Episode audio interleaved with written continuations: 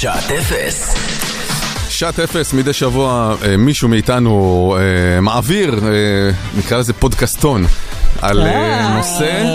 נחמד. אה, טוב, הסכתון. אין זמן, אין זמן, אין זמן, אין זמן אין לסמול טוק, יש הרבה חומר היום. יו. זה התחיל אה, משיחה ליד מכונת הקפה של תום ושלי, אז אמרתי בוא נעשה, אה, כי לקפה יש חלק כל כך גדול בעולם שלנו ואנחנו לא באמת יודעים עליו אה, הרבה, אז הגיע הזמן לעשות מבוא לקפה, אוקיי?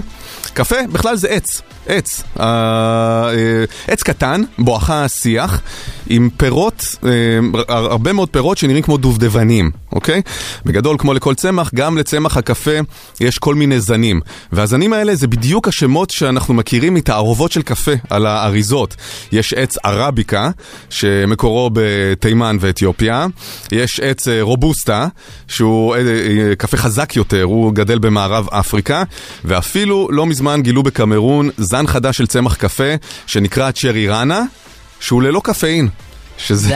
דבר מדהים. זה צומח נטול? כן, nice. מה שמשותף לכל אה, שיחי הקפה שגדלים בעולם, הוא שבגלל שזה צריך תנאי אקלים מאוד ספציפיים, הם גדלים באזור קו המשווה, בין קו רוחב 23 צפון ל-23 דרום, ולאזור הזה קוראים חגורת הקפה.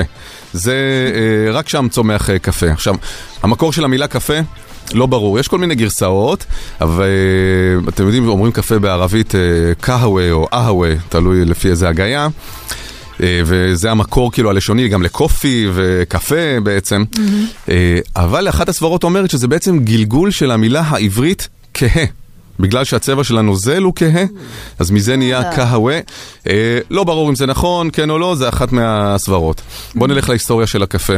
ככל הנראה, שותי הקפה הראשונים היו בכלל באתיופיה. משם זה עבר למדינות ערב, ומשם לשאר העולם. האגדה על המצאת הקפה מספרת שרועה עיזים אתיופי, הוא, הוא הראשון שגילה את, את התכונות של פולי הקפה. הוא הבחין שכשהעיזים שלו אוכלות גרגירי יער אדומים אה, מסוימים, של שיח מסוים, הם פתאום הפכו להיות עיזים אנרגטיות כאלה. הוא לעס את הפרי בעצמו. צריכות לעבוד בעצמן, כן. והרגיש את ההשפעה בעצמו אחרי שהוא לעס את הפירות. ואז הוא הביא את הגרגירים האלה למקום התפילה הקרוב שלו בכפר, והסביר לנזיר הראשי את מה שקרה. אה, כמו כל חידוש וקדמה, הדת בהתחלה הייתה מאוימת ממנו, והנזיר קבע שהגרגירים הם עבודת השטן, והשליך אותם ללהבה של מדורה סמוכה, גרגירי הקפה. מה קורה לגרגירים בתוך הלהבה? פתאום נהייתה ארומה. של אה, בישול קפה, וזה מילא את הסביבה, ואז הנזיר מאוד נלחץ מזה, הוא הורה להוציא את הגרגירים האלה מהאש, ולשפוך עליהם מים כדי לשמור, אה, למחוק, לדחוק את הארומה, למחוק, להפסיק אותה. מה בעצם קרה? נוצרה כוס הקפה הראשונה. בישלו את הגרגירים, שמו עליהם מים, המים רתחו מהחום. אה, כך נוצר הקפה הראשון. ואז מאתיופיה הקפה נדד עם סוחרים תימנים. כתבתי לעצמי פה, הכנס כאן בדיחת תימנים, מישהו רוצה? רוצה? לא? חותים, על זה. חותים, נוותר עצמו. על זה אף פעם. ומהסוחרים התימנים זה התפשט אה, בעולם הערבי. בשנת 1554, רק לפני 500 שנה, נפתח בית הקפה הראשון. זה קורה, קורה בקונסטנטינופול, בטורקיה, היום איסטנבול, וזה... הוא נפתח על ידי שני סוחרים סורים, זה נהיה להיט מטורף.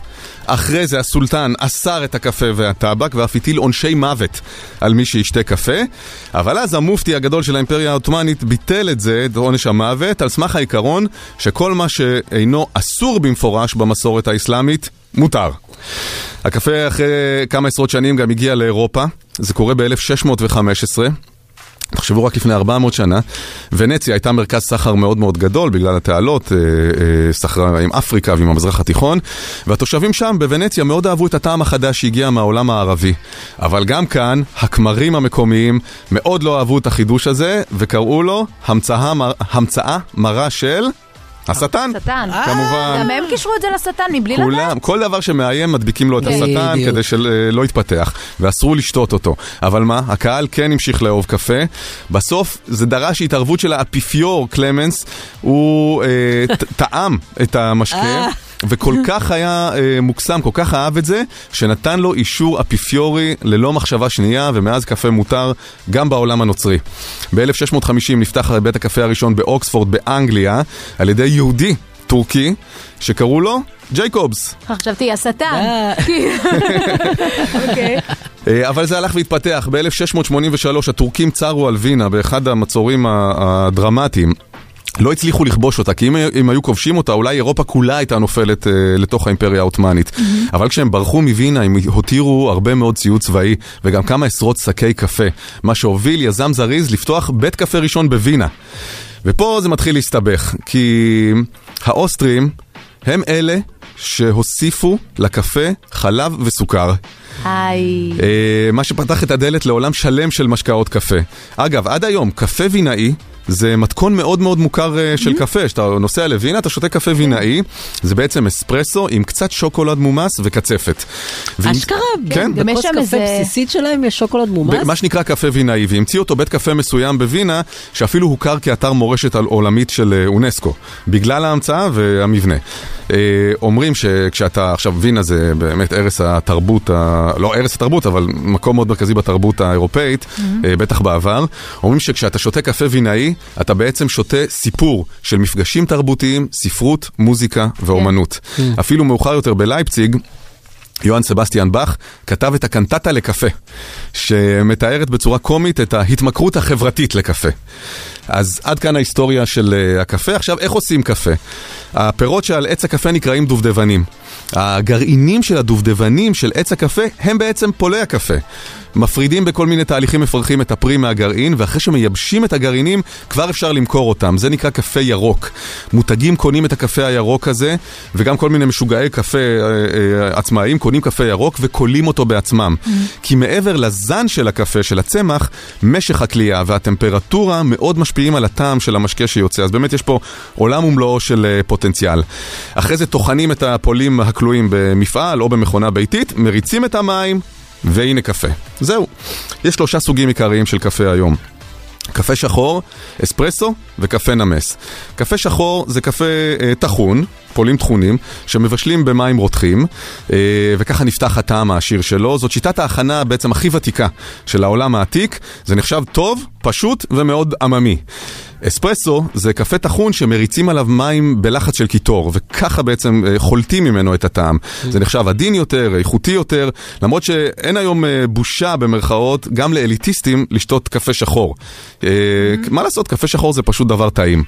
קפה נמס, או כמו שקוראים לו פה בארץ, נס קפה, בגלל המותג שהפך להיות שם גנרי.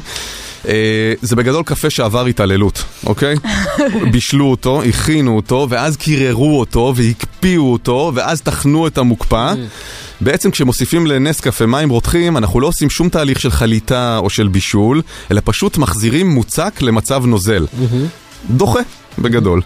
אה, אני מניח שהם עושים את זה מטעמים כלכליים, כן, לא? זה נשמר יותר, ו- וזה אה, רווחי יותר, יש לזה המון, אה, וזה גם מהיר יותר. אתה פשוט מוסיף את זה המים. בוא- אינסטנט, כן. זה אינסטנט.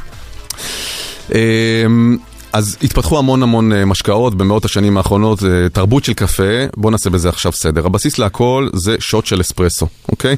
שוט של אספרסו, משתמשים בשבעה עד תשעה גרם של קפה טחון, ומייצרים איתו 30 מיליליטר של משקה. זהו, זה קטן בעצם, אספרסו, זה נקרא אספרסו קצר. אספרסו כפול זה סך הכל שתי מנות של אספרסו. 60 מיליליטר של משקה. אספרסו ארוך זה מנה אחת של אספרסו, אבל פשוט מריצים דרכה יותר מים. מה זה קפוצ'ינו? זה מנה של אספרסו, ואז כמות שווה של חלב חם וחלב מוקצף. אגב, קפוצ'ינו, כלומר קפוצ'ינו זה שוט אספרסו, חלב חם, חלב מוקצף. ומים? לא. אה, קפוצ'ינו קרוי על שם נזירים איטלקים שיש להם קפוצ'ון. והם אהבו את הקפה שלהם ככה. מה זה לאטה? אותו דבר כמו קפוצ'ינו, רק ביחסים של החלב החם והמוקצף, יותר חלב חלב, חם כן. מאשר חלב מוקצף. אגב, קצף, צריך להתעכב על זה. קצף טוב, אתה בכלל לא רואה שהוא קצף, זה נראה כמו שמנת, הבועיות הן מיקרוסקופיות, לא קצף אה, סבוני. עם אה, אה, בועיות ענקיות, כמו שלא יודע, חופפים ראש וזה נהיה כזה, זה, זה קצף רע. וכמובן, מהו הלהיט כאן בישראל? אמריקנו, שלמרות אה, שמו, בכלל לא הומצא באמריקה, אלא ככה קראו האיטלקים לדרך שבה חיילים אמריקאים במלחמת העולם השנייה שתו את הקפה שלהם.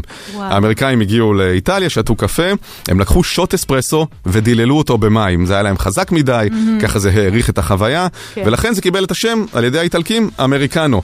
עכשיו, אם שואלים אתכם בבית קפה אם אתם רוצים אמריקנו עם חלב, תנו ל- אה, למי ששואל אתכם, למלצר או מלצרית, בחזרה את מבט הכרטיסן, כן, כי אין כזה דבר. ותאמרו בנימוס לא. אבל אם רוצים, זה לא אמריקנו, סורי. בדיוק, זה? כן. משנה את המשמעות. זה משהו אחר. זה קפה. זה יכול להיות לאטה. ישראליאנו? זה- אה, מקיאטו זה שוט אספרסו רק עם קצף, קצת קצף מעליו. קורטדו זה שוט אספרסו עם רק חלב מעליו, ויש עוד אין סוף, כן? אבל בסוף מעבר להנאה אנחנו גם שותים קפה כדי לקבל בוסט של אנרגיה מהקפאין.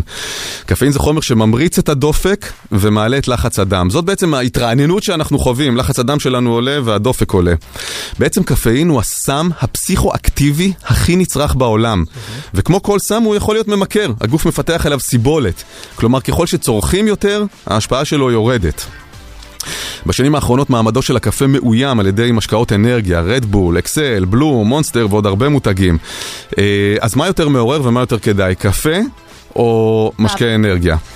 אה, אז סך הכל פחית רדבול זה כמו שוט ושליש של אספרסו. אה, פחית מונסטר אחת זה דבר גדול, זה כמעט שלושה שוטים של אספרסו. זה לא שיש שם איזה מין חוכמה גדולה, זה סך הכל בסופו של דבר כמות הקפאין.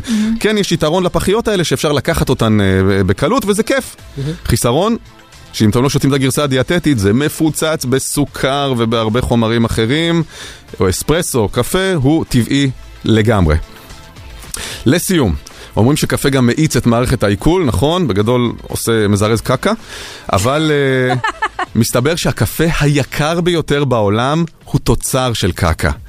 מדובר בזן הקפה הכי יקר בעולם, זה עולה 4,000 שקל לקילו של פולים.